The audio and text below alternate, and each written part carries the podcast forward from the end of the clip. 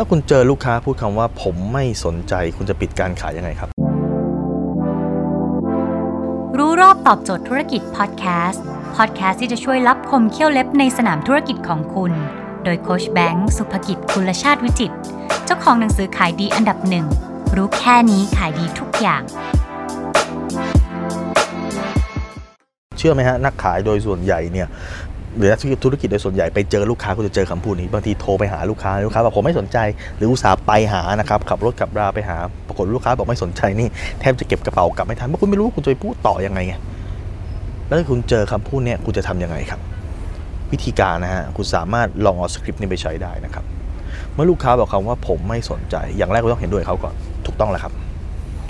เพราะไม่มีใครจะสนใจในสิ่งที่ตัวเองไม่รู้ว่ามันจะเกิดประโยชน์ยังไงครับ ผมเองก็ไม่อยากให้ลูกค้าเสียเวลามาฟังกับสิ่งที่ไม่รู้มันจะเกิดประโยชน์กับลูกค้าไหมครับ เอางี้ไหมครับ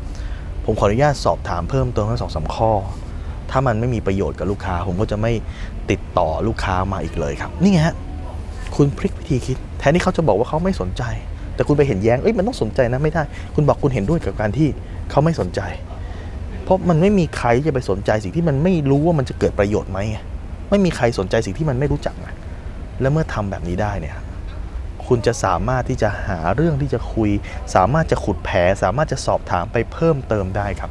หลังจากนั้นเนี่ยสเต็ปต่อมาคุณยกตัวอย่าง เมื่อคุณเปิดใจคุยเขาได้แล้วใช่ไหมคุณก็อาจจะยกตัวอย่างว่า จริงๆมีเคสคล้ายๆเขานะครับที่อาจจะเริ่มต้นครั้งแรกเนี่ยยังไม่รู้มันเกิดประโยชน์อะไร ไม่รู้มันน่าสนใจขนาดไหน แต่พอได้เข้ามาฟังได้เข้าใจเสร็จปุ๊บเนี่ยเอ้ย เขาได้ทดลองใช้ แล้วมันเกิดประโยชน์แบบนู้นแบบนี้แบบนั้นครับ มันสามารถลดค่าใช้จ่ายเขาได้ มันสามารถเพิ่มยอดขาย มันสามารถทำให้ชีวิตเขาดีขึ้นได้นู่นนั่น และสุดท้ายเนี่ยเขากลับมาเป็นลูกค้าประจำเห็นไหมแต่คุณสามารถเปิดใจ คุณสามารถใส่กุญแจแล้วสตาร์ทเครื่องได้แต่ครั้งแรกคือแค่หาประเด็นในการชวนคุยได้ครับ